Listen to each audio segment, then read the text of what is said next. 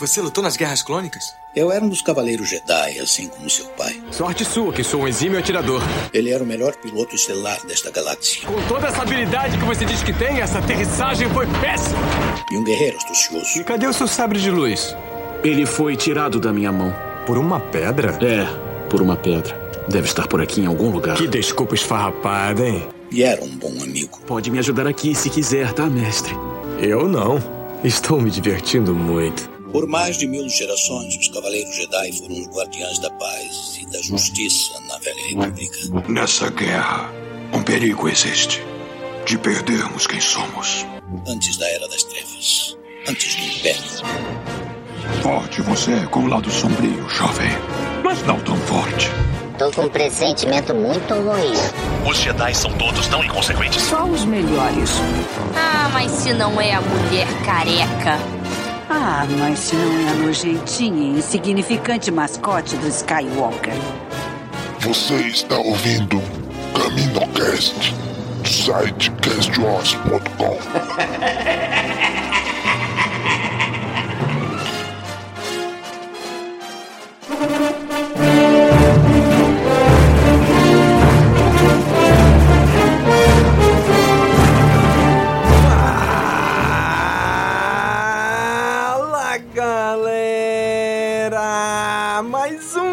CaminoCast começando! Aqui é Domingos e hoje é com a gente o Marcelo. E aí, Marcelo? E aí, Domingos, como estão? Tô de boa. Que ânimo. o Marcelo tá derrotado. Não. Puta que lhe pariu. Cara. E aí, tudo Marcelo bem? into the dark. Mas ela incorporou aí o livro, né? Que eu, estou- eu só estou aqui nas sombras. E tá aqui com a gente também a Kátia. E aí, Kátia? E aí, Domingos, vamos lá falar de Into the Dark, quando Star Wars entra no reino vegetal e mineral. Pô, eu jurava que a gente ia falar daquele filme do Star Trek com o Benedict Cumberbatch. E tá aqui com a gente hoje também o Dan. E aí, Dan? E aí, Domingos? E aí, jovens padawans? Comam seus brócolis antes que os seus brócolis lhe comam. É, excelente forma de convencer as crianças a comer vegetal. Não tem um Youngling que não tá comendo verdura agora, que não é um retardado mental. Ai. E hoje tá aqui com a gente novamente o nosso padrinho, o Diego. E aí, Diego? E aí, Domingos? Fala, galera. Gente, o Geud fica falando por aí que a banda favorita dele é Rolling Stones. Mas na verdade o que ele gosta é de Arrocha. ah, não. Caraca, excelente. Perfeito, perfeito. Com isso a gente termina o cast, gente. Muito obrigado, até a próxima. É isso, tchau. Boa noite, vão dormir. Caraca, perfeito. Perfeito. Ai.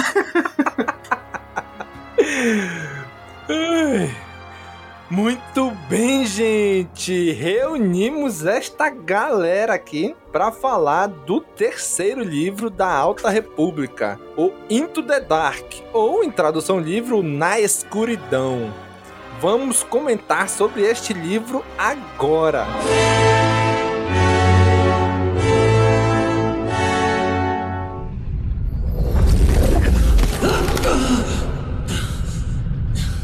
Vim novamente aqui, gente, rapidinho, pelo Mundo Entre Mundos, lá do futuro, para dizer que esse episódio foi gravado já tem alguns meses, antes de ser anunciado o lançamento desse livro traduzido oficialmente no Brasil pela editora Universo Geek. Então tenham isso em mente quando vocês ouvirem o episódio, tá? Então curtam o episódio e se quiser, compre este livro pelo nosso link no post desse episódio, tá bom? Muito obrigado, gente. Deixa eu voltar aqui agora. Valeu!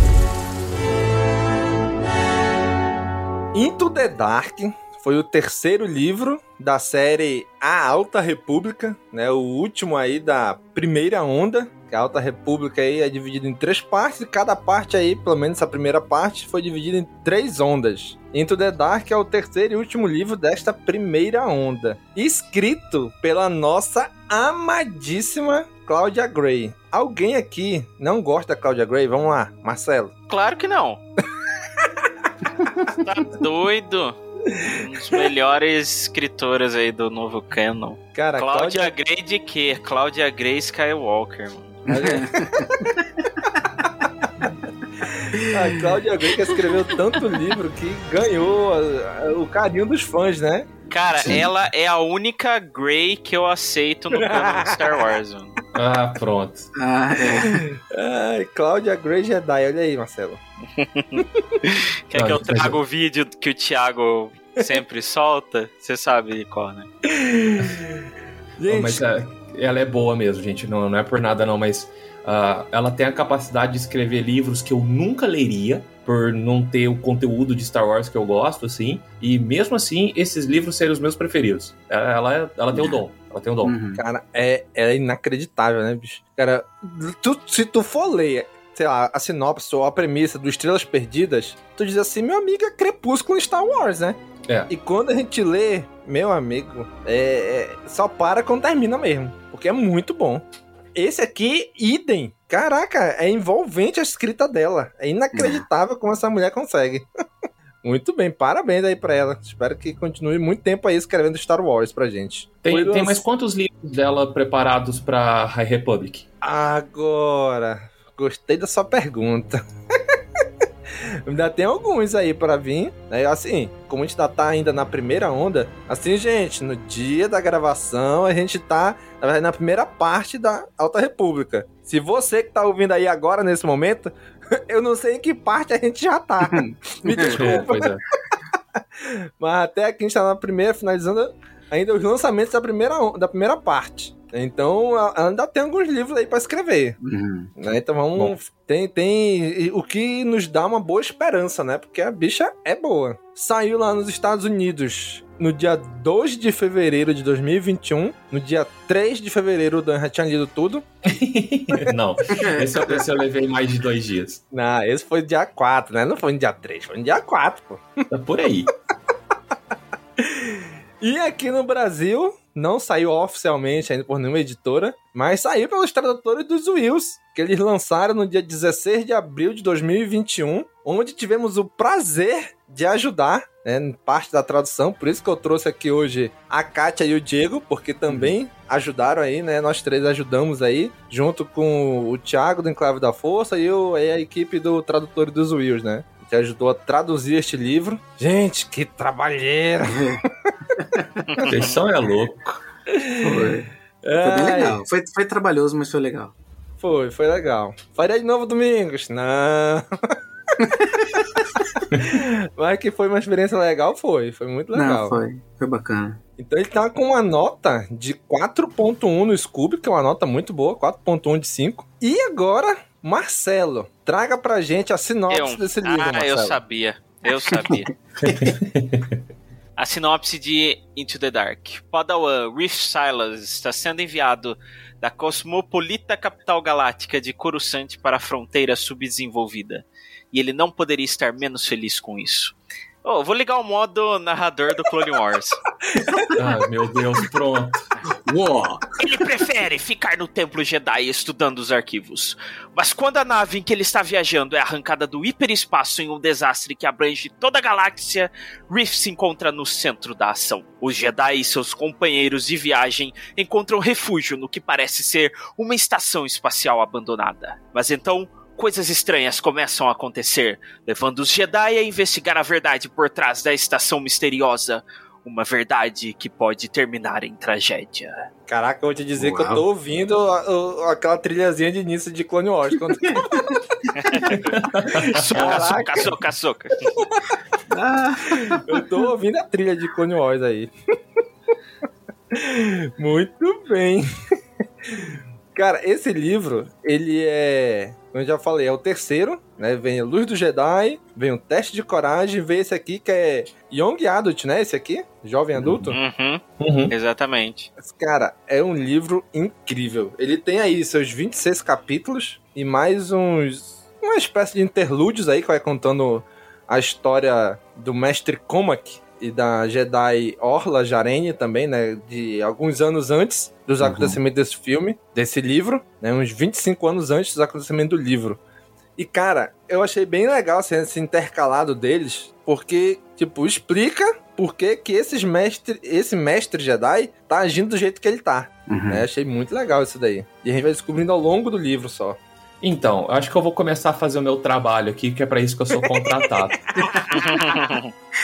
eu achei essa parte de voltar no passado com esse negócio dos mestres Jedi uma bosta tão grande. Olha, eu não diria bosta, mas eu queria pular umas partes, viu? Uhum. Vou ter que concordar com vocês também, viu? Olha só! Olha só! tá vendo a minha crítica é bem aceita? Porra! Tô perdendo meu tato. Caraca, então só eu mesmo gostei dessa, dessa ida e vinda aí. Ah, é que é muito grande e se estende pelo livro todo praticamente. É. Vocês gostavam do. É porque vocês gostavam mais dos outros personagens ou. Não, tipo eu assim, eu preferia do... ter, ter ido ver um flashback. No filme do Pelé. Uhum. o filme do Pelé. Ou algo que fosse compor mais de outros personagens, sabe? Não é nem questão de personagem, cara. A história me prendeu muito, o mistério me prendeu muito, e eu uhum. queria que tocasse a história pra frente, sabe? Eu queria desvendar o mistério dessa estação junto com os outros personagens. Uhum. E o flashback, ele atravancou o desenrolar da história. Ele foi ótimo pro desenvolvimento de personagem, mas pra história em si, nossa, é, sabe o que, que, eu me senti? Eu senti uh, Tolkien descrevendo uma folha. Nossa, sabe? Exatamente. Você quer que o negócio ande e no final das contas você tá sabendo quantas nervurinhas tem a folha e qual a taxa de clorofila dela. Cara, não é, não é importante. Ou nem isso, né? Filme lá, Duas Torres, Batalha no Abismo de Elmo, corta a cena, entes. Vamos ficar aqui vendo os entes filosofarem aqui debatendo. é, tipo, uh -huh. É isso. É, acho que o problema dessa parte é que ela quebra muito o ritmo do, do livro. Porque é como se você estivesse vendo duas uhum. histórias, um pedaço de cada uma, e aí nenhuma nem anda, nem a outra anda. Até acho interessante essa parte do coma é. da orla do passado. Só que é muito quebrada e ao mesmo tempo que ela quebra a história principal, são os capítulos meio longos também. Não é só um pequeno, uma pequena intervenção hum. de algum Nossa, ponto enorme. importante que tem a ver com o que eles estão passando. Não é, é um negócio comprido que te faz perder o ritmo daquilo que você estava acompanhando uhum. e essa história demora muito para ter um desfecho, é muito pedaço. Isso eu também não gostei. Acho que é a única coisa realmente do livro que eu não gostei. Podia ser, ah. que nem o Dan, o Dan falou que, que uh, essa parte é importante para o desenvolvimento dos personagens, mas eu acho que ela podia ser. não, não existir e, e, e, sabe, de alguma forma encaixar ali na, na própria. dentro da história. Sabe que é legal uma coisa do Legends? Que às vezes você tinha alguns romances, e principalmente coisa do Timothy Zahn, sabe? E, e anexo ao livro vinha alguns contos sabe? E aí, sim. de personagem e tal. Então, eu poderia colocar, né, num, num, num, fim de algum livro ou algo assim, pra Não. a história toda de uma vez. Falando nisso, Marcelo, a gente também quer lembrar você, cara amigo ouvinte, que talvez não saiba, que a Alta República também tem alguns contos, né, que também foram traduzidos pelos tradutores dos Wills, só que assim, são contos tão à parte que não tem a menor diferença, tu leu não. É, é verdade. Ah, vou contar aqui a história da mulher que é a, a coordenadora do Farol. Que até então nos livros a gente acha que é só Nossa. a, a, a Avar Chris. Mas não, mas a Avar Chris é a, general, é a Marechal do Jedi. Tem a Marechal dos civis, vamos dizer assim. E, tipo, não faz a menor diferença. Vou contar aqui Sim. a história de uma mulher que tá indo ser enfermeira aqui no, no, no Farol Estelar. Tá? Uhum. Então a gente não. não e, e, são tão pequenos que nem tem como a gente gravar um Caminocast só pra esses contos. Tá? Então, uhum. só pra deixar. Só pra registrar que eles existem Sim. e que a gente não vai ter Caminocast sobre eles. Porque não, porque não rende. Você só retira. O Dan citou aí Senhor dos Anéis e você cita de novo o Tom Bombadil. Então aquela parte assim que vai gravar o filme, tira esse cara, pelo amor, cara. É, por aí. É por aí.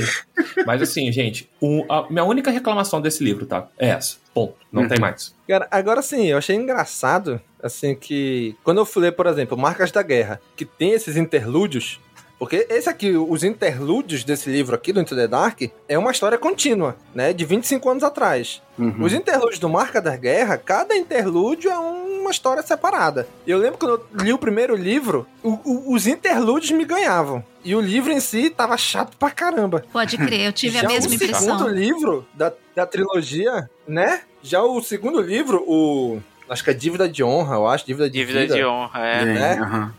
Cara, já foi o Muito mais contrário. interessante, né? Eu, eu queria ver a história principal. Quando começava os interlúdios, eu falava: Meu Deus, para com isso. Sai, tira isso daqui. Então foi o contrário. E já esse aqui, eu já gostei dos interlúdios. Então, eu não sei o que, que é. Desculpa, gente. É, se não me engano, o Caminocast Marcas da Guerra te gravou eu, você e o Dan, né? Sim. Foi o Jair muito também. tempo. É verdade. Nossa, bons tempos. Jair casou, um abraço. Cara, mas assim, aqui eu, eu até gostei da história, sabe? Meio que eu, eu tava muito imerso na história principal. Cara, eu, ta, eu tava praticamente passeando com ele pelos corredores da estação Maxine. Eu queria muito ver aquilo, sabe? É legal quando um mistériozinho é feito, bem feito, né? Sim. É, ele, é, ele é gostosinho, sabe? Ele não é pesado, né? Ele- Uhum. É porque é um livro para jovens adultos, né? Ou seja, engloba aí pessoas de, vamos por aí, né? De uns, de uns 15 até 35 Até uns anos, 90 né? anos, assim. É, por aí. E eu acho que esse lance que o Domingos falou de prender a gente, eu não sei vocês, mas na minha cabeça eu tentava imaginar essa estação e eu me perdia, cara. Porque era uma coisa que subiu, desceu, é de cima, é de baixo, eles entrou em outro corredor e aqui. E a minha cabeça voava. Eu, eu tava realmente tentando entender a estação. Cara, mas eu acho que essa sensação é proposital. Né? Uhum, é pra você realmente acho. se sentir perdido dentro de uma coisa que a tua cabeça não consegue conceber, assim. Isso só aumenta o, o suspense. A gente tá falando aqui de suspense e mistério, mas ele tem um leve toque de terror no fundo também. Tem, tem, Ah, tem mesmo. Então, esses elementos, eles extrapolam na, na dosagem do terror. Cara, você fica, você fica com, Perdido. com o fiofó na mão, sabe? Uhum. Uhum. Sim, apesar assim da estação eles descreverem como sendo uma estação bem grande, querendo ou não, a gente é, é, é meio claustrofóbico. Não sei nem como é que diz, acho que é isso, né? Claustrofóbico. Claustrofóbico. Cara, a gente fica preso. Peraí, de novo, É Domingos. isso. Ô Vinícius, ô, ô, Domingos, pega, pega uma farofa aí e fala claustrofóbico. Ai. Cara, a- apesar da estação ser muito grande, como a gente acompanha eles por muito tempo dentro daquela estação, cara, a gente Uhum. sente uma sensação de que, caraca, tá, tá pequeno o espaço já. Sabe? E É. assim, uma, uma coisa que acho que até voltando um pouquinho, é que eu vi algum, algumas páginas de Star Wars aí no Instagram da vida e tal, publicando a ordem da, da Alta República, a ordem de lançamento dos livros, a ordem cronológica. Alguns colocam Into the Dark em primeiro e outros botam a Luz do Jedi. Então, só es- explicar um pouquinho pro nosso amigo ouvinte, que às vezes talvez fique confuso com isso, é porque assim, a Luz do Jedi é o é o start de tudo. Ele vai explicar o grande desastre, o que é o evento que desencadeia todos os eventos seguintes. O Into the Dark começa um pouco antes disso acontecer. Então, quando eles estão já no hiperespaço, acontece o grande desastre, e aí eles começam, começa a acontecer, aparecer obstáculos no hiperespaço e tudo, eles têm que sair, eles têm que. Acontece a emergência em- depois que começou o livro. né? Então, por isso que alguns. Algumas páginas colocam esse livro como primeiro, tá? Mas não leia primeiro, gente. Leia na ordem de lançamento. É, É, melhor. porque o, o grande. O, o Luz Jedi te contextualiza no grande desastre, né? Exatamente. Então é. Aqui é, só, melhor. é só um- uma ponta do que acontece no grande desastre. Embora, embora em determinado momento eles ocorrem, tenta falar aí, Domingos, concomitantemente, né? Então, Exatamente, concomitantemente. É, eu não li, eu acabei não lendo Luz dos Jedi antes de ler o Into the Dark. Então teve uma situação, vocês sabem, e eu fiquei tão surpreso quanto o personagem. Foi como assistir. é, Sim, foi, como a parte que assistir. eu traduzi, inclusive. que eu também não tinha chegado nisso no, no Luz do Jedi ainda. Exato, então eu tava junto ali e aí foi como, foi como assistir o Império Contra-Ataca antes de assistir o episódio 1. Sabe qual é? Essa é. ordem. Eu falei, ah, putz, né? Uhum. É isso mesmo. Né? Então esse livro ele começa um pouquinho antes do da Luz do Jedi, né? E logo no início ele já ele, ele corre em paralelo à Luz do Jedi. É isso. É em paralelo. Em paralelo é, melhor, é, é, é, a melhor forma de colocar, assim. Exatamente, eles estão lá na luz do Jedi, estão lá nos outros sistemas, enquanto nesse livro eles estão presos aqui numa estação que eles encontram no meio do nada, uma estação abandonada de um povo já antigo, que eu acho que até tá extinto, né? Eu não, nem, nem lembro. Os Amaxine. É, os guerreiros Amaxine. É, os Amaxine. Uhum. Que uma facção deles voltam no, no livro da Leia, também escrito por ela, né? O Legado de Sangue, Linhas de Sangue. Legado, Legado de, sangue. Legado de Sangue. E essa estação aparece na HQ é, Rise of Kylo Ren também, que é um, uhum. o ponto onde ele encontra o Snoke pela primeira vez. Caraca, aquele ponto que ele encontra uhum. a primeira vez, a estação uhum. Maxine. É, que é cheio, de, é, é, cheio de planta lá, não sei o que, onde tá o Snoke. Cheio é. de planta. É isso mesmo. É, o Snoke tá lá jardineiro com o chapéuzinho. ah, não à toa ele foi escrito pelo, pelo Charles Soule, né, que tá coordenando esse, esse projeto. Então ele, ele colocou a Avar Chris no Rise of Kylo Ren, ele colocou o, é o, o Starlight Beacon no na, na HQ Star Wars mesmo, que acontece uhum. mensal, sabe? Uhum. É, tem um projeto Starlight lá. É, tem um, um dos vamos dizer assim, um dos cofres Jedi, o Templo Jedi, assim, que aparece na. Eu acho que é o Frona mesmo, né? É, o Lord Santeca, o Luke e o Kylo Ren visitam hum, também é, na HQ. É, é, é, é, é, o Frona, é o Frona. Isso aí, eu, isso aí eu vi. Agora, caraca, que o Snoke, que é onde o Snoke tá, é a estação Maxine, aí explodiu a cabeça. Não sabia, não. É, foi, foi ao ver essa estação Maxine também, que aí quando eu tava falando que eu tava perdido, deu para dar uma ideia de como ela seria vendo ela por fora, né? Ah, já dá para ter uma ideia, mas mesmo assim ainda é um mistério. Ah, mas eu até acho que a Claudia Gray descreve muito bem a estação. É. Não, uhum. descreve. Ah, sim, com certeza. É que é na sua cabeça, sabe, Cádio? Quando você tenta acompanhar eles, assim, virei aqui, o corredor não sei das quantas, desci, subi e eu me perdi. Uhum, sim. Eu fiquei lá atrás da nave. Caraca, muito bom, cara. Vou ter, ter que reler HQ agora. não, não, não relê não, só vi essa parte mesmo.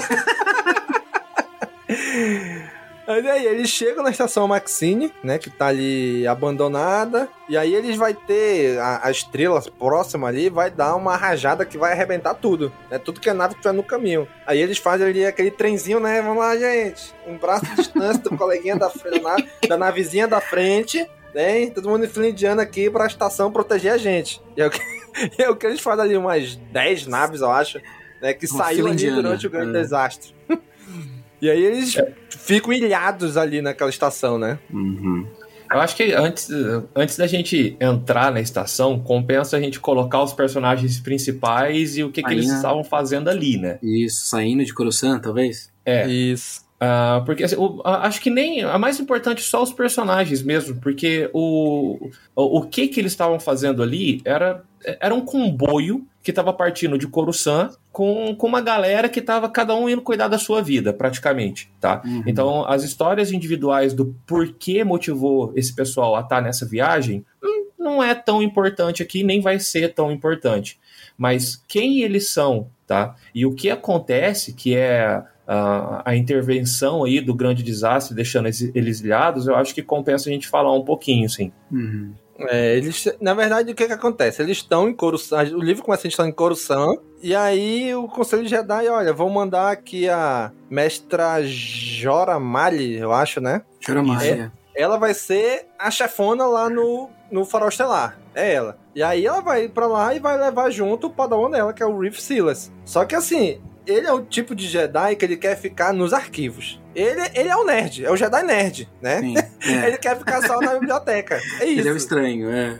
Exato. Então ele quer ficar só na biblioteca e ele não quer, ele só quer ficar nos arquivos, ele não quer ir pro, pra longe de Coruscant.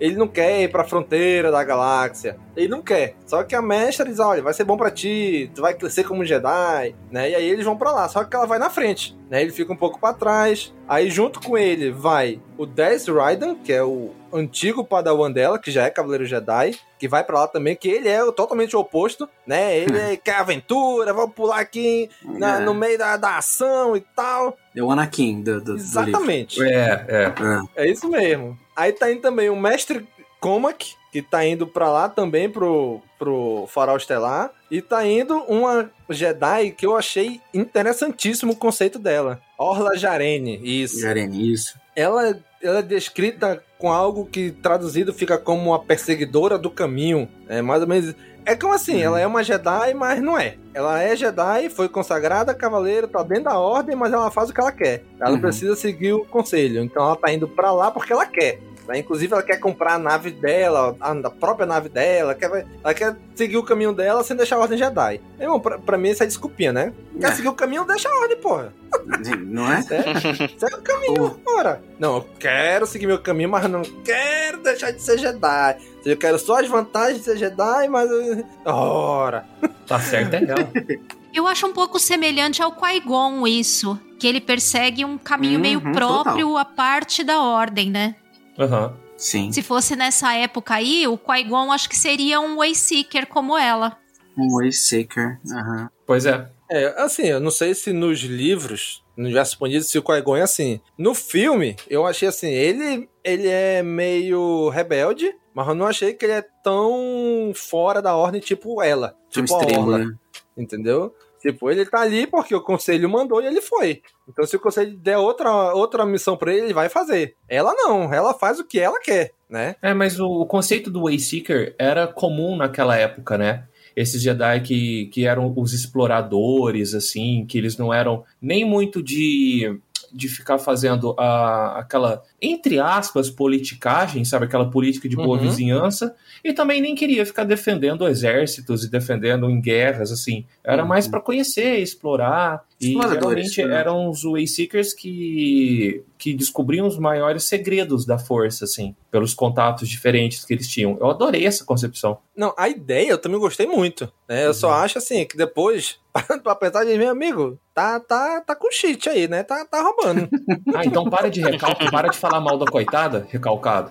Mas eu, eu, eu, estudando um pouquinho de história, né, que ela parece muito que, sei lá, uns 200, 300, 400 anos atrás, o que os homens faziam quando queriam sair de casa, eles viravam padre. É porque porque eles não tinham dinheiro, não tinham condições, não tinha nada. Não, vou ser padre, porque a igreja me dá condição hum. de eu ir hum. estudar, de eu ir para outro lugar, de eu viajar e tudo.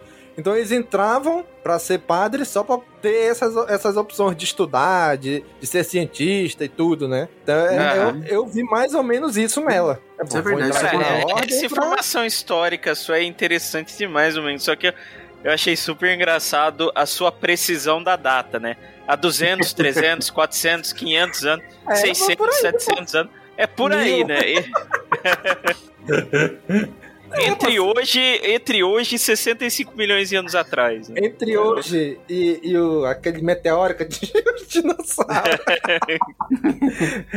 né? Mas é mais ou menos isso, pô, a ideia. Não, é, olha, eu não sou padre, mas foi esse fazendo missão que eu também consegui viajar. Olha aí, olha aí. Foi, olha aí. Foi. Que beleza. E além disso, tem outras, outras duas características nessa, nessa personagem que eu gosto muito, que uma, ela... A descrição dela me lembra muito as Age Ventress. Sim, demais. Tá? De pele branca. E ela tem um, um, formato diferente, entre aspas, assim, de sabre de luz, que é aquele sabre de luz duplo que vira um só, aquele que a Ray usa quando é. ela tem aquela visão do é, mal da, da força. Daquela dela. Dark Ray lá do episódio 9. Ah, é, aquele sabre, lá. Ali, é. Ela é, é uma Umbara, não é? Ela não é de Umbara, essa a Joramali? Então, chega a falar Umbara? Eu não lembro. É, também não lembro se ela é de Umbara. Eu não sei se tem descrição no livro, mas saiu bastante artes dela, né? Então... Sim, arte, uhum. as artes conceituais dela, ela é muito parecida com a Sage. É, Umbara, gente, ela é. Ela é de Umbara. Ai, fechou uhum. então. Pois é. E aí, esses, esse grupinho de Jedi fala assim: ah, vamos lá pra fronteira da galáxia. Só que a gente precisa de uma nave. E é aí que entra os personagens da nave. Que na, nessa época, na galáxia, tinha uma guilda. Né? Existem algumas guildas, e essa era a guilda Bine, eu acho. Bine, uhum. Bine, Bine, né? É, Bine, Bine. É que é o nome da mãe dela, né? Que é a Scover Bine. Isso, exatamente. Uhum. Eles atuavam, tipo, na orla, longe, da, não, não iam pro centro da galáxia. E aí a mãe dela meio que deu essa missão, olha, já que a gente tem que ir pro centro da galáxia, vocês querem lá, vão lá. Aí vai ela, vai o cara lá que é o capitão da nave, que eu não lembro o nome dele. É o Leox é o Leox Diaz. O Leox. E junto vai o melhor personagem de toda a Alta República. Uhum. Que é o cara que gosta de arrocha. É, o cara é, ele gosta de arrocha. Ele não conta pra ninguém, mas é ele. O Geode. Cara, é inacreditável o como a Claudia Gray conseguiu dar uma personalidade pra uma pedra. The Rock. É, o The Rock. Cara, não, e a quantidade de fã de Star Wars revoltado com o Gilwad é muito engraçada. Ah. Eu ri muito com ele, cara. Eu acho eu excelente. Putz, eu, achei eu vi muita bom. gente reclamando. Não sei por quê, porque eu também acho ótimo. É um conceito assim é um conceito interessante. A gente se prende muito à, à visão de alienígena, Sim. muito baseado no que na nossa realidade, assim, do que a gente conhece de vida, né? Mas é, se for pensar realmente em coisas que podem ter em lugares que a gente nem imagina, esse é um conceito assim muito bom, muito bem pensado lá no, no universo mineral. Ah, não, né? Foi ótimo. Até porque no Legends muito bom ter um coelho contrabandista, né? Aí sim que, é, que é, é, legal, né? Desses personagens da tripulação da nave, o Geode pra mim é o melhorzinho, porque os outros dois são bem chatinhos, assim, eu não fui muito com a cara não, deles, não. Não, detalhe, quando eu tava lendo a descrição do Leox, pra mim vinha o Agostinho Carrara. É, ele é muito Agostinho Carrara. Caraca, perfeito, é isso mesmo. É, é isso mesmo. Mas daí, e aí a gente escutou aquele audiolivro pra, pra ajudar na tradução e ele tem um sotaque, ele fala com um sotaque meio texano. Uhum. Mas na minha cabeça, ele falava igual aquela tartaruguinha do, do Procurando Nemo, tipo, aí, garota, senta aí, vamos ver, uhum. bom. Eu, é esguicho. É, é isso mesmo. E no audiobook, a voz dele fica bem enjoada, assim, é meio chatonildo de ouvir. É, ele tem Nossa, um é sotacão é texano. É. E pra quem não entendeu por que, que tá todo mundo reclamando do Geode, é porque ele é uma pedra. E é isso, sabe? Ele é simplesmente Exatamente. um bloco de pedra. Exatamente. É muito bom. Geodude. Ali. Se o, Le, se, o, se o Leox não ligava de andar com uma pedra, né? Exatamente. Quem, quem são os fãs pra reclamar? É tinha uma pedra no meio do caminho dele ali. Então ele abraçou ele a pedra. Ele era uma pedra no caminho. Uma pedra no caminho do Leox. É. E, cara, é inacreditável como durante o dia vai dizendo assim: ah, a AF entrou chorando no local e tava só o Geode. E o Olhando seu silêncio era confortador, porque não precisava dizer nada, que ele já entendia tudo. cara, é, é, Então, assim, porra, não é possível que isso vai durar o livro todo. Cara, e é bom, e é dura, dura o livro todo, e é bom demais. Uhum. Tem uma assim, piada melhor que a outra com ah, ele. Como é o George, né? Aham, uhum, é assim. Sim, sim. Cara, achei que Sabe como é o George, né? Festeiro, baladeiro, já tá aí na, na, nas baladas de Coruscant. Caraca, Uma coisa que eu acho muito interessante é como nem os Jedi sentem o, o Geode, né? Isso que eu acho uma coisa curiosa, eles não conseguem so. sentir ele da mesma maneira como sentem outros seres. Só lá bem no final do livro, se eu não me engano, que o Reese acaba, é acaba captando ele e, e, começa a sentir entender. Acho que lá no finalzão. Mas eles passam o livro todo sem conseguir captar qual é que é a do Geode. Na verdade, o, o, o Reef sente ele, de, literalmente, né? Porque ele dá um encontrão com, Sim. com ele no final. Não, mas o, mas o Reith ele consegue fazer essa conexão e ele descobre que o Geode não tem um coração de pedra. Nossa, e lá vamos nós. Deus. E lá vamos nós. Cara, mas. Vai gente, ser isso até cara, o final. Ouvinte, se você tá ouvindo. Se prepare. Se você tá ouvindo e não lê o livro, cara, é incrível. Então, olha, a gente fala assim, cara, é uma pedra, que é isso, parece chato, mas não, é, é bom, é bom demais. É inacreditável. Uhum. Isso aí é uma preciosidade de, de uma boa autora, sabe? Porque da, é, você não consegue transmitir o Geode para um filme, por exemplo. Não, não dá. Sabe? as descrições e tal. Uhum. Então é, é, é, muito. É muito bacana. Sabe? O cara falando assim, ah, o o, o silêncio do Geode disse tudo, sabe? Não tinha como, não tem como você colocar isso num filme. Uhum. É, é Não. muito bacana. Não. É- é- funciona demais É. num livro. O silêncio de Geode era constrangedor de falar, Raça. Não, e o mais interessante é que ele é o navegador da nave, né? Então eles dependem dele pra muita coisa. Caraca, e aí Não. é essa trupe que parte de Coruscant, né? E aí eles ficam a na- o livro inteiro. Olha, o Jedi não pode saber o que, que tem naquela parte escondida da nave. Olha, o Jedi não pode saber o que, que tem ali. O Jedi, tu diz assim: caraca, estão levando, sei lá, uma coisa preciosíssima. Não, era só especiaria, era só droga que eles estavam levando, era isso. É que os Jedi iam, ia- iam pegar uma carona com eles, né? pra, pra estação, né? Isso. É porque É, eles é. conheciam a orla exterior, né? Então eles iam junto, Uhum. eles iam levar ele lá. Era um, era um serviço que eles iam fazer, levar o Jedi, né? Iam deixar É, lá e um pronto. Uber. Exatamente, eles eram o Uber do Jedi. É, Vocês conhecem aí a Orla Exterior, nós conhecemos a Orla Jarene. Oi. Olha aí. Senhor, se você for comprar algum produto de Star Wars, compre pelo nosso link. Rápido que os Jedi estão chegando. E aí é quando acontece tudo, os, os- os acontecimentos lá do grande desastre, eles param na estação Maxine, e aí quando eles entram, os Jedi eles sentem de vez em quando passar tipo. Sabe aquele calafrio, aquele arrepio na espinha? Eles falam, opa, sentiu aqui o lado sombrio, passou por aqui agora. E eles ficam toda hora nisso e eles não sabem o que que é. Né? Eles acham lá dentro umas estátuas, uns ídolos gigantes, e eles acham que é aquilo que tá causando essa sensação ruim neles, né? Dentro dessa estação. E aí, senhoras e senhores, o motivo desse ser meu livro preferido da antiga República, da, da High Republic. Ah, porque tem um lado negro? Tem um lado sombrio? Com certeza. Caraca, aí eles entram ali, aí o Jedi meio que tem que controlar a situação, porque é gente de tudo que é tipo entrando na estação ali. São umas 10 naves diferentes. Inclusive, tem duas naves ali que são de grupos rivais, né? Que eles queriam Uhum. até sequestrar a, a menina, uma das meninas também que entra lá, que é a Afia, que tá na nave deles, né?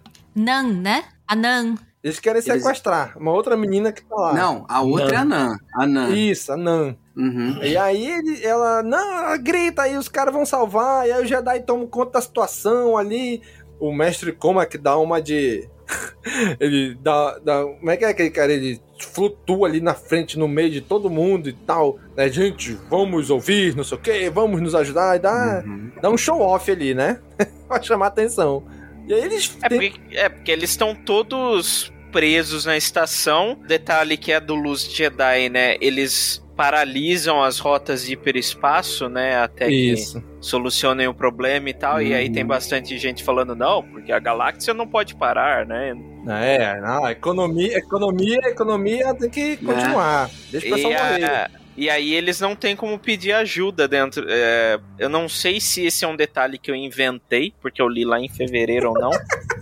mas eles também não podem estabelecer nenhum tipo de comunicação, né? Por causa da. É, a- o problema da comunicação é por causa de distância mesmo, assim. É, lembra que ah, a gente tá num período que o pessoal tá ainda jogando umas, tipo, boias espaciais, assim, para aumentar o Isso. range de comunicação. Então é precário naquela época.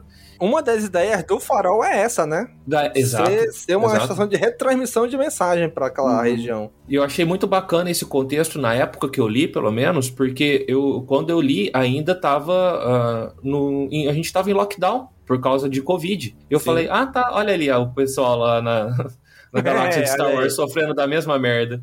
Ah. E também com o mesmo discurso de que lockdown não pode existir porque a economia não pode parar, sabe? Aham. E Tava você pensa igualzinho. que esses livros estavam em desenvolvimento ali em 18 2019, né? É quase. É, é assustador, né? Assim, a, a história se repete, né? Pois é. Mesmo Pois os é. conceitos são familiares, né? Sim. É, o, o Campbell falava do monomito, né? Que eram todas as histórias do mundo, né? Eram um mesmo mito, né? A Aham. mesma. Uhum. Né? E aí tem o conceito do monominion também, né? Que é essa galera que as coisas acontecem e nada muda. Sabe? Boa. Caraca, muito bom. Eu, eu, eu, eu não vi essa chegando, Marcelo, não. Ó, ó, palmas. Foi genial. Muito bem, muito. Caraca, essa foi inesperada. Não vi chegando essa. Não, também não. Muito bom, cara. Seja aqui ou na galáxia distante, né? Tudo a mesma coisa, né, mano? Sempre, a gente sempre elege um Palpatine, né, mano? E, cara, e eles ficam meses presos na estação, né? E aí eles vão investigar. são meses mesmo? Eu não lembrava de ser são. tanto tempo assim. Uhum. Eles estão com as é, naves falam, avariadas, né? Porque teve destroço do, do, do, do, desastre que pegou nas naves. Aí eles têm que fazer troca entre as naves que estão uhum. lá para um, tentar consertar, trocar peça entre si e é. tal. Mas acho que na, quando, quando começa a acalmar a coisa do desastre, é, vão resgatar eles lá, né? E aí eles levam embora as ah. benditas da, das estátuas dos ídolos, né? Mas não, não são meses, não. É. Eu acho que, eu acho que falaram semanas, são, não foi? É, eles ficam uh, meses eu acho lá, que dá meses.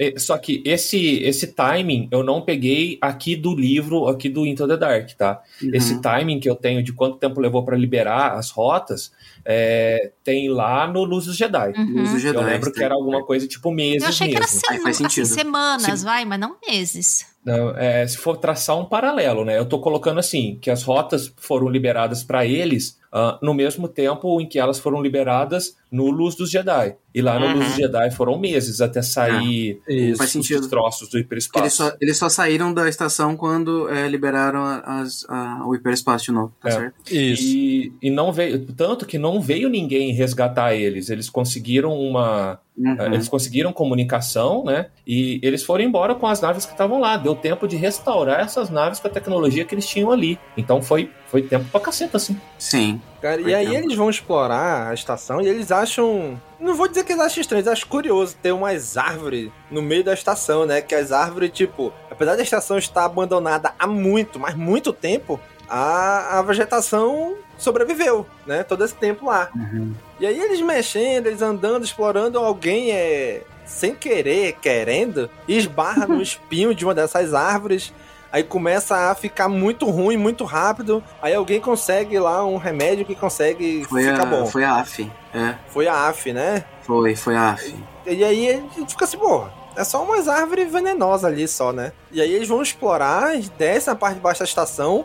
E um detalhe importante é que tem uns robôs, muito robô, que fica lá, são os jardineiros, né? Da, da estação. E aí quando eles descem pra parte, tipo, na a parte de baixo da estação, mais ou menos, esses robôs tudo viram pra eles e vão atacar, viram os robôs assassinos, né? Porque você, uhum. opa, a missão do robô é proteger as plantas. E se eles então estão entrando ali, pro robô, eles estão ameaçando as plantas. Então uhum. eles vão lá e vão tentar atacar eles e tudo. Daí eles conseguem fugir, voltam lá pra, pra parte central da, da estação e depois dão um jeito de chegar lá embaixo. E é nessa hora que tá lá o 10 Raiden, ele, tipo, eles estão andando lá no, por um túnelzinho lá e ele some.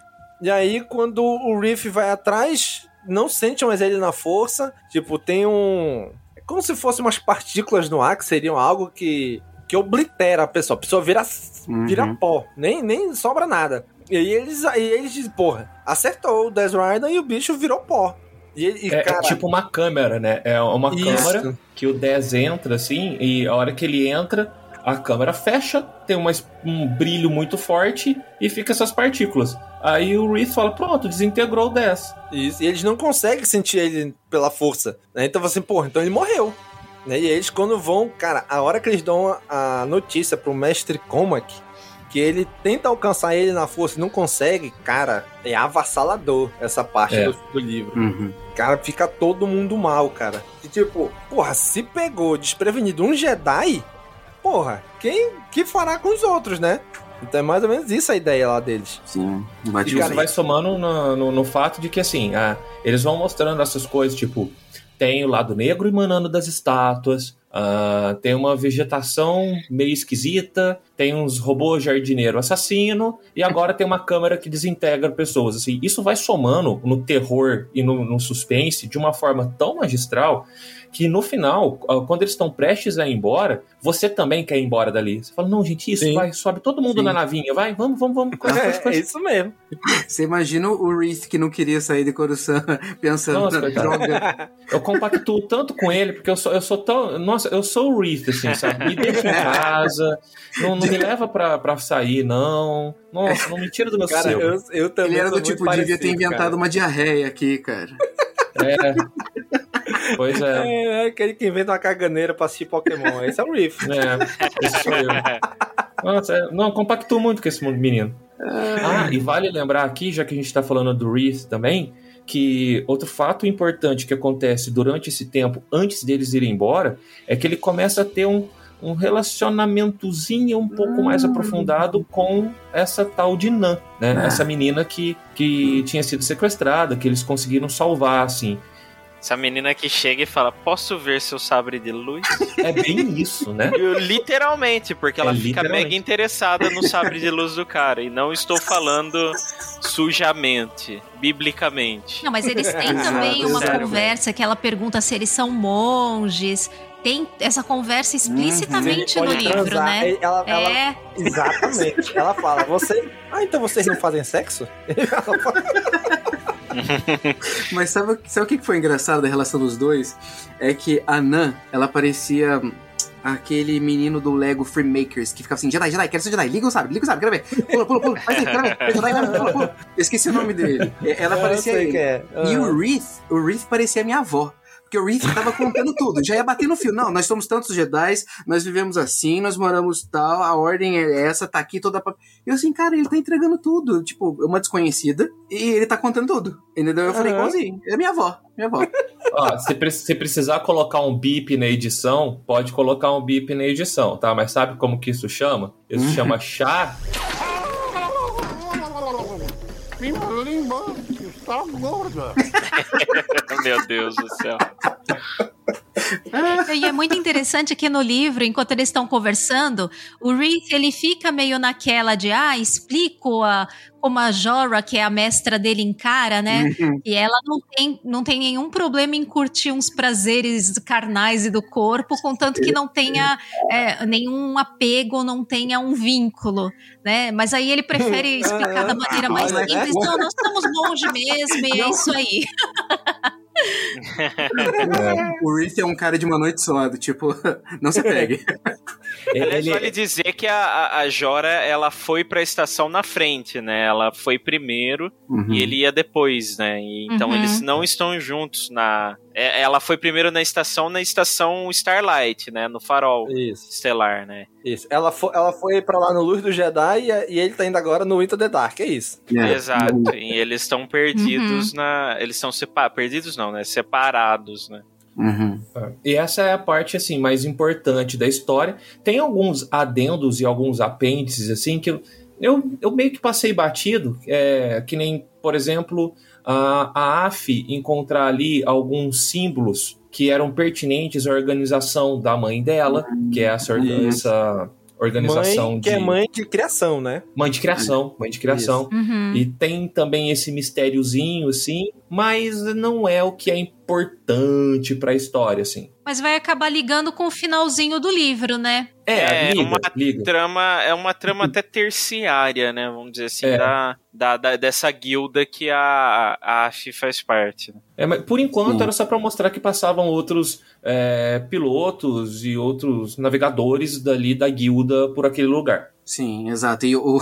engraçado que o Domingos falou assim: é mãe que não é mãe. Se eu não me engano, ela, uhum. ela, ela era de uma, uma raça. Qual que é o nome da raça dela? Ela é bival. Eu, eu não lembro é, como ela é elas não são da mesma raça, né? São diferentes. Não, né? não, é. então, aí que eu ia falar. Uhum. Tipo, a Afia é humana. Imagina ela assim, eu não sou sua filha. Né? Você não é minha mãe. Como você descobriu isso, né? Tipo, oi?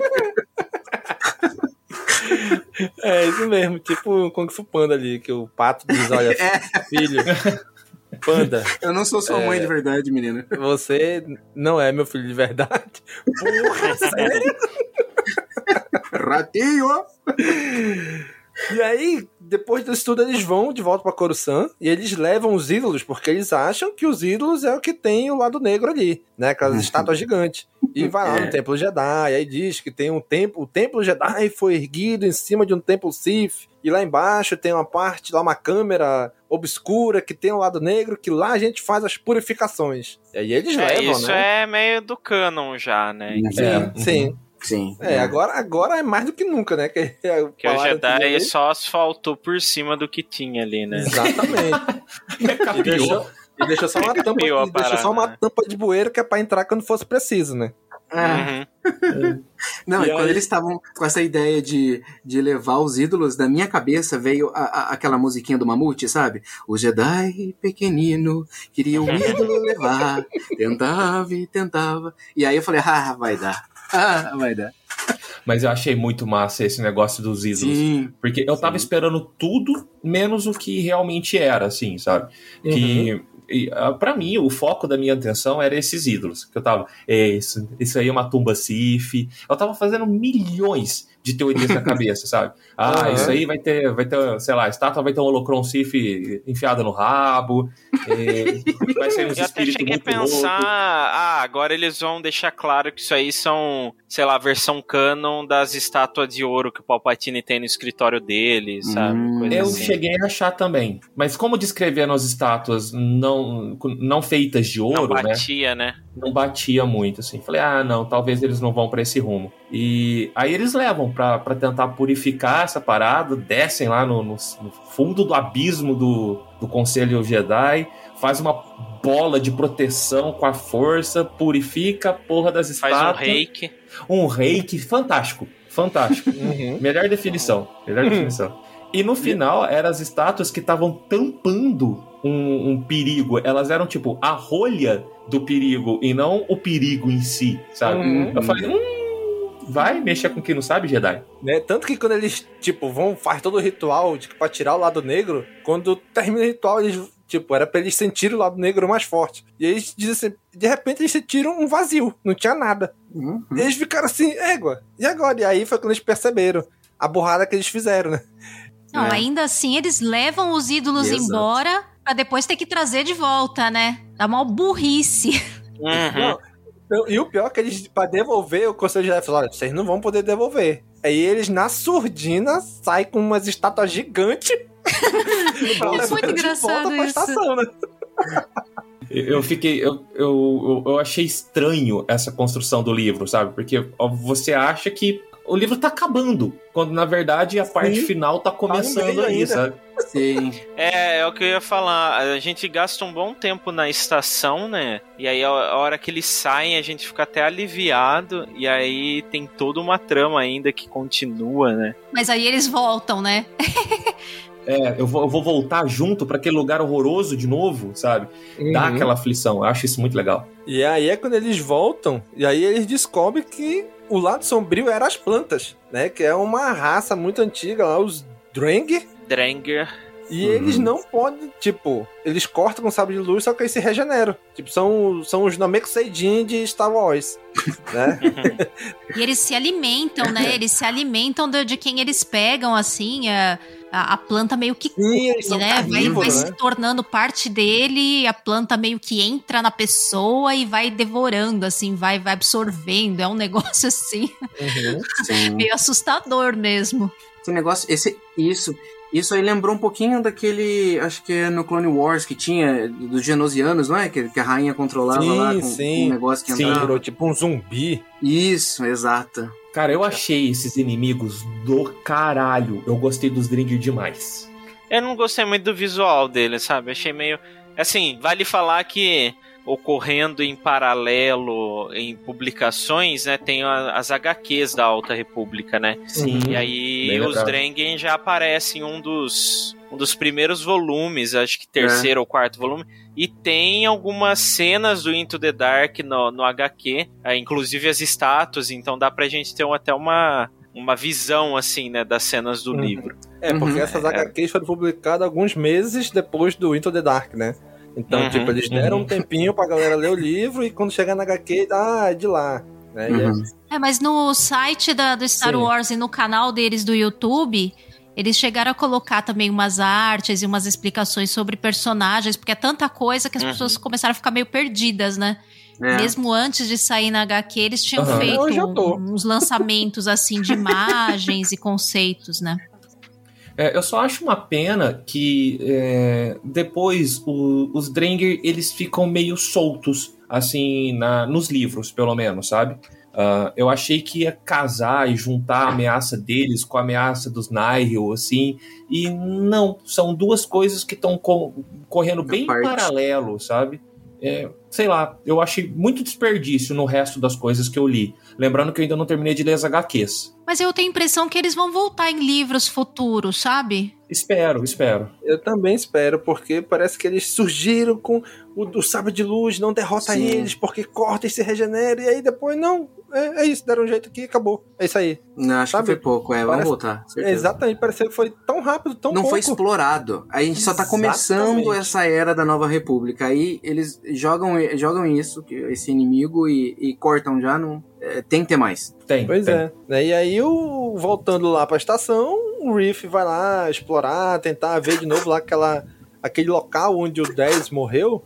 E ele descobre que na verdade ali é uma não é um não é um obliterador, né?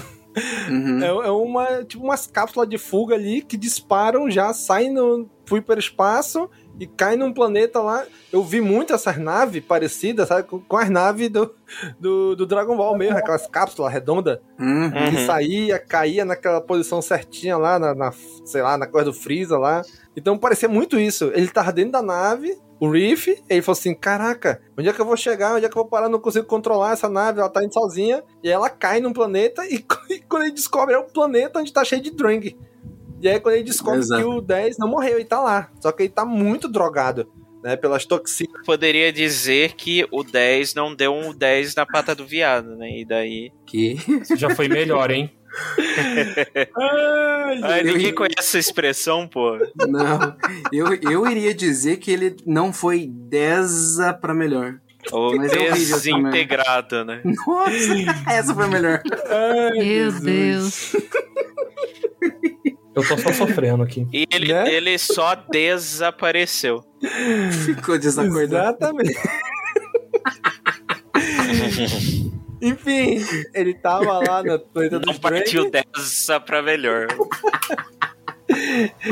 e os Drang estavam forçando, forçaram eles a lutarem, né? O 10 e o Reef. Só que o Reef ainda tava no controle da, da sua sanidade, não lutou e conseguiu levar o, eu achei até relativamente fácil. Ele chegou lá, pegou o 10, vem comigo, entrou na nave e foi embora. É, o 10 hum. ele tava meio como um, sofrendo um controle mental, né? Do, Dos Dreamers. É o clássico confronto entre, entre amigos, né? E aí uma força maior tá controlando um e força os dois a brigar. E... Isso. Mas eu achei muito fácil a resolução dele ir lá, pegar e voltar pra estação. Né? Uhum. E aí, só que quando ele volta, segundo ele, os Drang vêm outra, e um outro, no outro pod atrás dele também junto. Né? Então, quando eu chegar na estação, logo em seguida vai chegar o pod com os outros Drang e as costas, porque já tem Drang na, na estação, mas outros vindo no, nos pods também. Né? Então é. Sabe que aí, aí esse parte final do livro me deu uma desanimada, porque o mistériozinho já foi, sabe? Aí é, é, é, é meio chato quando revela, sabe? Quando fica ah, mas eu acho legal que aí começa a desenrolar toda uma, uma ação ali intensa em impedir que os Drangir consigam sair ah. dessa estação e se espalhar pela galáxia. E aí depois ainda chegam os Nihil para complicar tudo. E aí eles têm que lidar com os dois desafios. E aí tem um bocado de cena de ação muito bem, que eu acho que é bem desenvolvida pela Cláudia, que ela consegue contar ah, bem é, e, e uhum. a gente bem situada na né? ação. Né? E aí a gente descobre que a Nan é uma Nihil, né? E ela tava só disfarçada ali, só na, na uhum. encolha, só na moita, só colhendo uhum. informação. Né? E aí o Riff se, se acha um bestão porque deu a informação de graça para ela, né? Uhum. uhum. Também conhecido aí... como gado. Exatamente. Oh, mas ele jogar um charminho até foi bom porque ele, ela só deixa ele se safar, dá uma chance para ele escapar, uma chance por conta disso, por essa consideração vai que uhum. ela teve por ele, porque ele salvou ela. Porque senão é, ele não teria escapado dos Nihil. Foi por conta aí do micro relacionamento dele com a Nan Exatamente. que ele, que ele se salva, né? Pois é. Uhum. Cara, e aí a gente não contou também que naquela hora que eles voltam pra Coruscant, né? Entre a primeira ida e a segunda ida, o Reef tá tentando decifrar um, um- tipo uma mensagem que a mestra deixou pra ele, e ele tentando ajudar tudo lá, dos feridos e tal. E aí é quando ele descobre, que é quando ele vai ler o, o, o Luz do Jedi, né? Ele tá ali de boa nos arquivos, vai ler o Luz do Jedi, e ele descobre que a mestra dele morreu. Luz do né? Jedi. Porque ela morreu no Luz do Jedi, na batalha contra os, os Nihil, né? E ela morre Uhum. ali, é quando aquele mestre Trandoshano, aquele mestre Jedi Trandoshano perde o braço.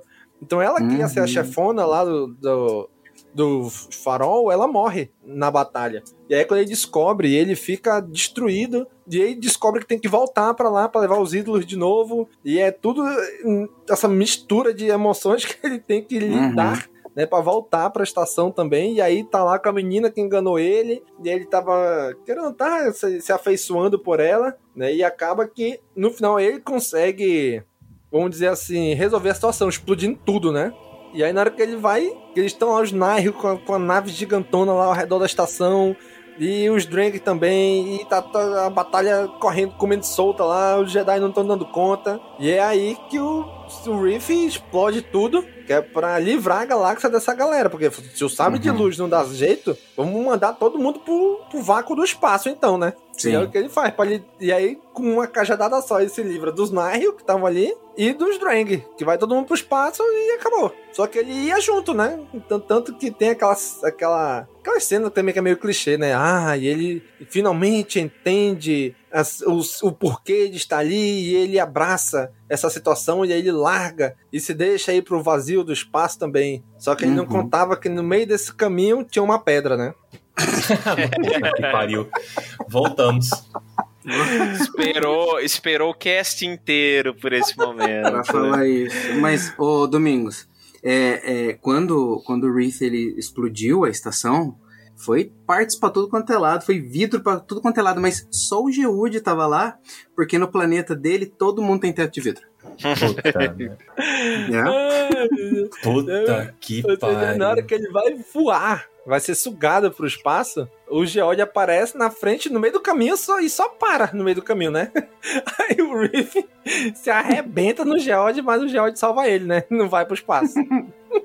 É, vale lembrar que a estação como um todo, ela não é inteira demolida, assim. Ela sobrevive, né? Uhum. A gente vê ela muito tempo depois ali na- nas HQs, como a gente já falou. Os Drenger dão um jeito de, de, de se safar. Eu só não lembro como que os Drenger se espalham pela galáxia depois. Mas aí nesse livro não fala, né? Em outro lugar, né? Uns ficaram lá naquele planeta, né? É, eles ficam presos, Isso, né? nesse livro não fala. Mas, tipo, não É vem porque, todos assim, do planeta pra estação, né? Alguns estão lá no planeta que, onde o 10 estava. Isso. é, são Ah, o que eu entendo pode ser que, que vários tem, existam ao redor da galáxia, assim, nessa, nessa região, e eles foram acordados com, com um ritual. É, e o que eu entendi também é que aqueles Drenger que estavam no planeta, que o, que o 10 vai e volta, eles estavam sem como voltar. E como eles deram uma Isso. reparada ali no, Eles no- no veículo, ali. É, para poder voltar, aí os Dreng também conseguem ah, acesso a essa tecnologia, alguma coisa assim. O importante é que deste ponto da história pra frente, eles começam a se espalhar pela galáxia inteira e vira aí um, um grande mal, o que acaba minando um pouco a força dos Jedi na luta contra os Nihil, né? Uhum. Aliás, eu não lembro se foi nesse livro ou na HQ que é dito, mas ele, os próprios Drengir contam que eles foram aprisionados por seres de espadas vermelhas, né? Ou eu tô Isso. viajando demais, Não, não, é nesse livro. É nesse livro Não, mesmo. é isso É que assim, mesmo. o que, que eu entendi, tá, da história? Eu entendi que os Sith tentaram usar os Drengir como arma há muito tempo atrás. Isso, muito e tempo deixa antes. meio, meio aqui entender que foram até os Siths que tiveram algum dedinho ali na criação dos Drengir. E Hum. eles não deram conta. Eles não deram conta de conter essa galera, assim, Deu tipo, de destruir todo mundo. Falar, então vamos prender aqui. Deu ruim, deu ruim, vamos prender esse povo que a gente já não, não dá conta de controlar. Ah, Porque os ídolos que estão lá são uma coisa Sith, né? Sim, são. É, então, que eles podiam ter trabalhado juntos e o Sith, como sempre, passaram a perna neles e deixaram eles lá. Também, pode ser. Também pode Ah, ser. não foi. é, não deixa pensei, claro. né? Não deixa claro. É, não fica, não fica claro, fica aberto a essa, essa questão. E basicamente é isso o livro, né, gente? Eles conseguem lá explodir a estação, apesar da estação ainda ficar alguma parte lá. Eles voltam pra Coruscant e aí falam assim: olha, vamos ficar por isso mesmo, Conselho Jedi, né? Vamos ficar por isso mesmo, não vamos fazer nada. Mas se acontecer de novo, pam, pam, pam. Ai, ai, ai, hein? é, é, é isso, né? E eles ficam de boa lá.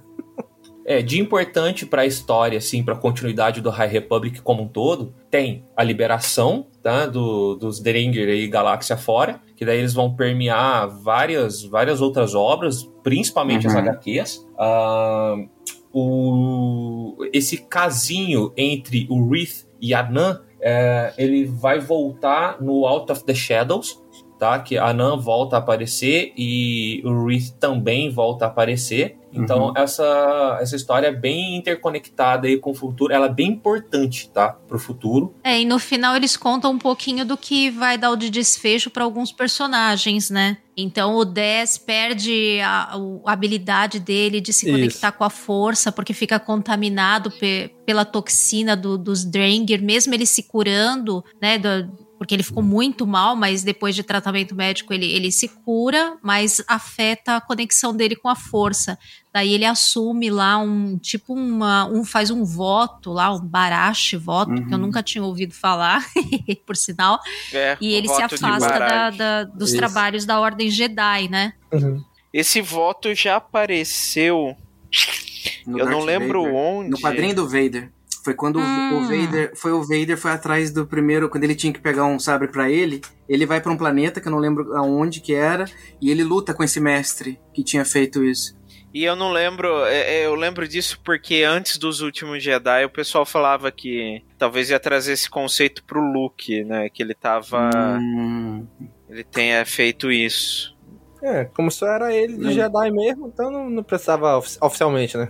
Não ter voto nenhum, é. É, Ah, vou pra ali e acabou-se. O Reef meio que pegou gosto por aventuras, né? virou padawan do, do Comac, né? É, juntou a fome com a vontade de comer, porque o Cormac Uhum. também era um historiador, assim, ele era um, um Tomb Raider, assim, do, do, do Jedi. Nossa, eu ia falar a mesma coisa. Era um Eu Tomb ia, eu ia chamar de Reef Bolseiro e aí o outro é um Tomb Raider. Não, o outro agora virou o Nathan Drake. É. É. E basicamente é isso, gente. O É, E a livro. galerinha da nave a gente não se importa, tirando o George. Tirando hoje, Ninguém né? se É, mas tem o final da, da história da F, né? Ela volta ah, lá pra, pra Coruscant e denuncia a mãe dela, porque a guilda lá empregava pessoas que tinham dívidas que não tinham como é, pagar e tal. Uma coisa, uma semi. Não é uma escravidão, mas vai, digamos que era um contrato é, injusto Uhum. pra colocar eles justamente pra fazer essas viagens que eram super arriscadas, passando lá e por esse ponto, inclusive, onde fica essa estação a Maxine, onde ela achou lá as inscrições. E aí essa mãe adotiva dela acaba presa, né? E eles desmantelam a guilda, Uhum. cada piloto fica com a sua nave e tal, e ela fica é, com, o, com o Leox. E ela fica com a embarcação. Ela descobre que ah, os pais dela, verdadeiro, foram Uhum. fizeram esse trabalho com a, Isso. É, esse trabalho escravo. eles né? acabaram mortos por conta de, de um trabalho desse daí. Por conta do trabalho. Uhum. Ah, como eu disse, ninguém se importa. Ai, que maldade. Nobody has door. Olha, o Leox tá Porque lá. no livro ela tem bastante, bastante participação, O né? Leox tá usando especiaria até É, mas eu agora. acho ela Sim. Não, é, é. O Leox não sabe que o livro acabou, gente. Ele tá usando especiaria ainda. E o Geode tá na nave Mas é jogando papel medicinal, tesoura. medicinal. As especiarias são medicinais. Pô, é, a especiaria é, ajuda a salvar o 10, né? Então, Inclusive, inclusive é o que o Leox fala, né? Viu? Eu falei que era pra fins medicinais. Vocês que não acreditaram em mim. aham. Medicina É tipo- alternativa, né? uma mega propaganda legaliza maconha aí nesse, nesse livro, né? Era canabiol, gente. Eles estavam levando canabiol.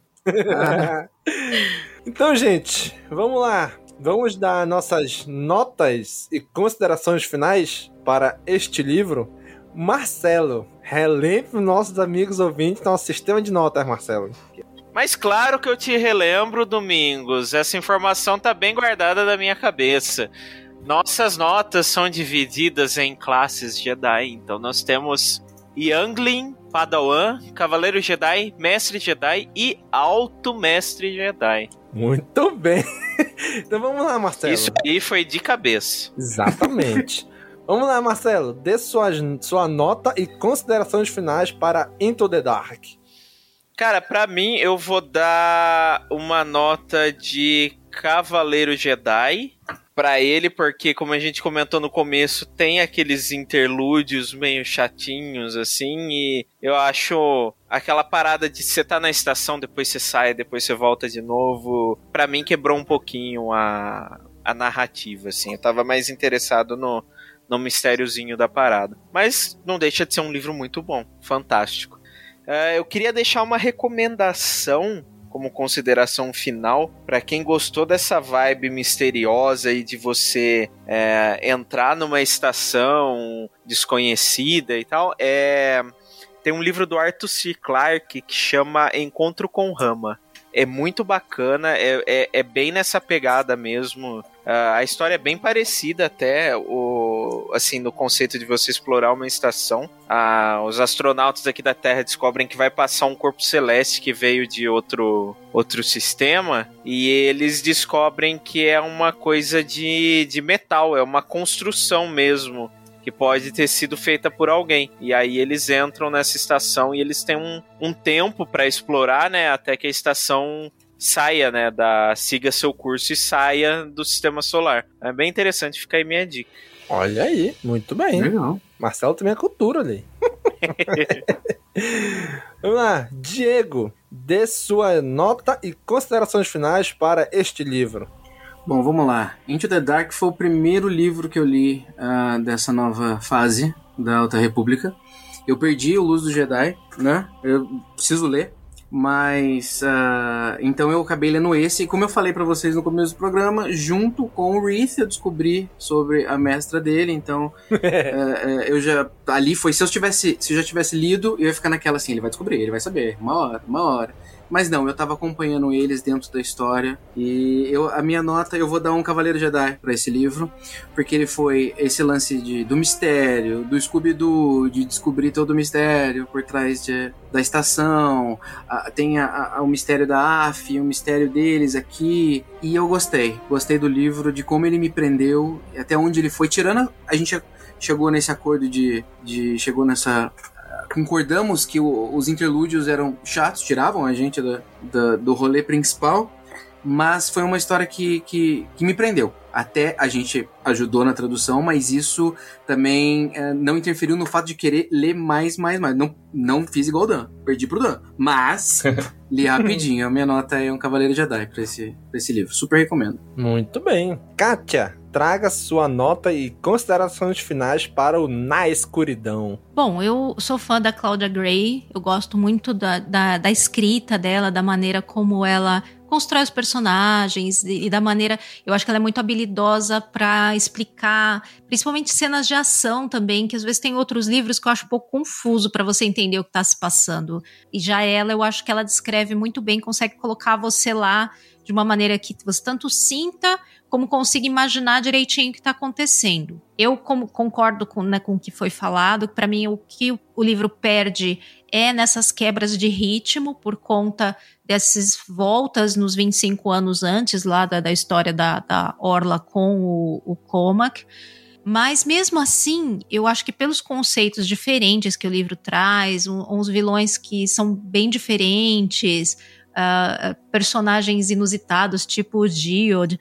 Então, eu dou pro livro Mestre Jedi. Eu acho que ele perde um pouco, sim, mas mesmo assim não perde tanto, não. Tanto que faz tempo que eu li o livro, e agora, quando fui pegar para relembrar, pelo resuminho e a gente conversando, eu vi que o livro ficou em mim, eu lembrei muito dele. Parecia que eu tinha esquecido, mas não, foi só ir pegando alguns pontos que eu me lembrei de, de quase tudo, sabe? Então, eu acho que, que por conta desses pontos eu dou pro livro Mestre Jedi. Muito bem, olha aí. Também vou dar minha nota e considerações finais Cara, a Claudia Gray já me ganhou há muito tempo. Eu gosto muito da escrita dela. Eu gostei muito desse livro. Cara, eu li esse livro em uma semana. Para os meus padrões de leitura, isso é muito rápido. Porque eu Fraco. sou muito, eu sou muito lento lendo livro, né? Pra vocês terem uma ideia, eu tava lendo esse livro em qualquer lugar que eu parava. Eu fui pra academia, eu fiquei uma hora na esteira, ali no, no Kindle do celular, lendo. Botei o celular aqui, na frente da esteira, botei na fonte bem grandona e fiquei lendo enquanto eu caminhava. Cara, eu nunca caminhei tanto na academia quanto nessa época. Cara, é muito envolvente o livro. Eu gostei muito. E os interlúdios, eu gostei também, me prenderam, apesar de serem longos, muito longos, principalmente para quem tava traduzindo. Mas, cara, eu, eu gostei demais. Me prendeu muito. Eu gostei das, de ver paralelamente a história de 25 anos atrás desses dois ali, do Comac e da Orla. Eu gostei desse paralelo. Então, pra esse livro, eu vou dar Alto Mestre Jedi, porque me ganhou demais. olha esse aí. Me ganhou mesmo. Hum. Gostei muito, muito, muito, muito. Então vou dar Alto Mestre Jedi pra ele. Vamos lá! Daniel Colíquio. Dê sua nota e considerações finais para este livro. Eu acho que eu vou de Mestre Jedi, tá? Ah, analisando aqui tudo que a gente conversou sobre ele. É a Claudinha, então eu já sou apaixonado do jeito que ela escreve. Ela tem que derrapar muito, mas muito mesmo para receber uma nota menor do que essa, minha Exatamente. pelo menos. Concordo. E eu gostei de. Eu, eu mais gostei do livro do que desgostei das partes chatas, assim. Então, ah, os interlúdios eles incomodam bastante, mas o resto do livro é tão bom, tão bom, tão bom que compensa. Então, ah, todo, eu- eu- ele só não leva alto mestre justamente por causa dos interlúdios, tá? E eu já falei aqui nos outros livros de, de Alta República que eu sempre achei os Nihil uns inimigos muito bosta, sabe? Pra esse. Nossa, eu acho eles muito qualquer coisa, assim. Mas os Drengir eu gostei e eu quero ver mais deles, assim. Eu, eu, eu acho que eles são uma ameaça muito grande a ser explorada e, querendo ou não, o nascimento deles é aqui. Gostei da atmosfera, gostei da.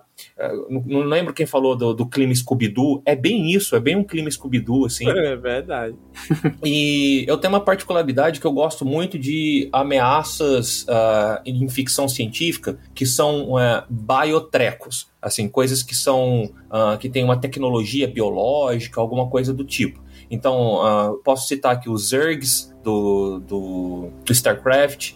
ah, eu gostava muito dos Yuuzhan Vong, né, do, do, do Legends. Uhum. E eu acabei gostando demais dos Drengir também. E se for dar uma indicação de leitura, eu queria indicar alguma coisa de Star Wars aqui, que né, apesar de Legends eu ainda acho que é uma leitura bem bacana, que é o Troopers da Morte, que também tem um pouco dessa pegada. Excelente, muito bom. Sensacional esse livro. Então, ah, ela tem a, a bioameaça, assim, né? O biohazard em, em Star Sim. Wars. Verdade. tem esse clima de, sei lá, sufocamento de estar numa nave e não conseguir fugir, no caso, uma estação. Ah, eu acho que, que compensa, vale a pena, assim. Se vocês lerem o... Se vocês lerem esse livro e quiserem um gostinho mais de, de, de- de- desse clima de terror, eu acho que dá pra pegar o Tropas da Morte, que dá, dá pra matar à vontade. Inclusive, Esse clima claustro o que, Domingos? Klaus, Cláudia Gray. Muito bom. Muito bom. Saiu bem. Inclusive, se você ler o livro Death Troopers ou Troopers da Morte, volte lá no Caminocast 12, onde a gente falou sobre este livro em 2012. 2012. A gente Puta gravou merda. sobre esse livro. Não tinha saído nem no Brasil ainda, Não, cara. não, tinha. então fica aí a recomendação, um livro muito bom, muito bom mesmo. Então, gente, muito obrigado, cara amigo ouvinte, por você nos acompanhar até aqui. Fica a nossa recomendação para você ler o Into the Dark ou Na Escuridão. Muito obrigado a cada um de vocês que estão aqui com a gente. Diego, muito obrigado por estar aqui de novo, né? É. Gravando com a gente. Olha aí, Eu que ele agradeço. ajudou na, na tradução. É sempre bom estar aqui com vocês.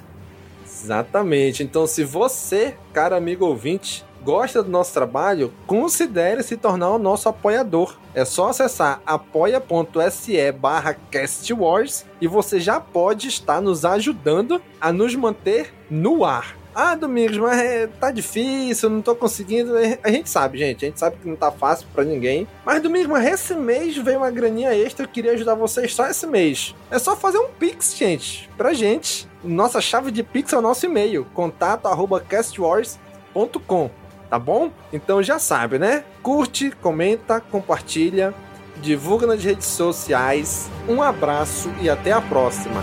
Falou, pessoal!